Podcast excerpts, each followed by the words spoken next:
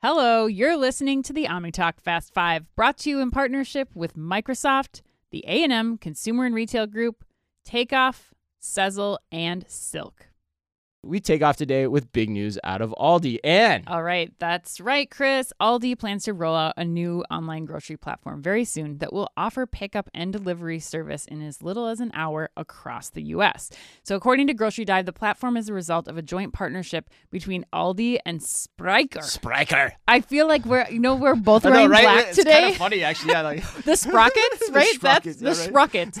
Um, we probably just offended like 500,000 I know, people. I oh know, well. I know. But so Aldi and Spryker, a German e-commerce technology company. So Aldi's own employees will fulfill click and collect orders that come through the new service, while Instacart workers will still, for the time being, be handling delivery orders uh, that are placed on the platform. So Spryker CEO Boris Lokschin said in an emailed response to questions sent by Grocery Dive.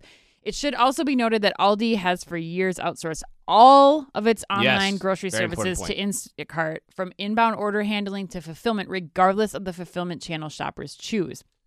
Um, so Chris, I want to know Yes.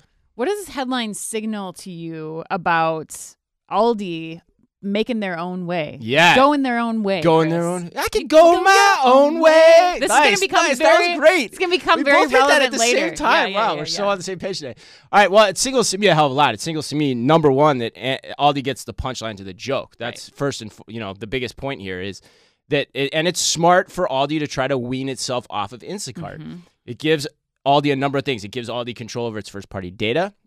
It allows them to probably handle in-store pickup more profitably in the long run than, instead of relying on Instacart to do that. Totally. And my favorite part, it ends up relegating Instacart to the status of a white label service provider for in-store picking and delivery, yes. which for Instacart is still a very tenuous proposition because there's a lot of people can that can do that. There's nothing that differentiates one service from the other in that Totally. regard. So my only question now, the last point I would have is does Instacart's valuation go down again after this announcement after we just heard it did last week? It has to, right? I, w- I mean, if people are paying close enough attention, Chris, it absolutely has to. Will it? I don't know. I don't know that this is like a big enough warning sign for for people who are not like intimately paying attention to what's Yeah. going on here.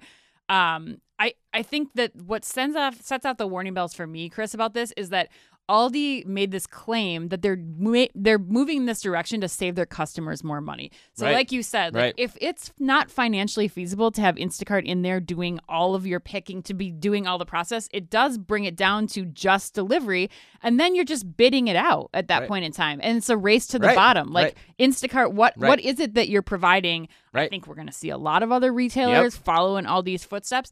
And I think the other point here too is when you consider store labor. So Aldi's store labor is picking and packing the groceries now.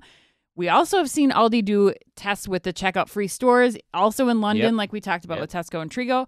And if that moves in that continues to move in that direction, which I assume that it will. yeah, for like, sure. 10 years out. now yeah. you have these resources that Yep, are available moving from cashier checkout to you know being able to pick pack maybe even deliver like you Yeah, don't know knows? Yeah, like you don't know.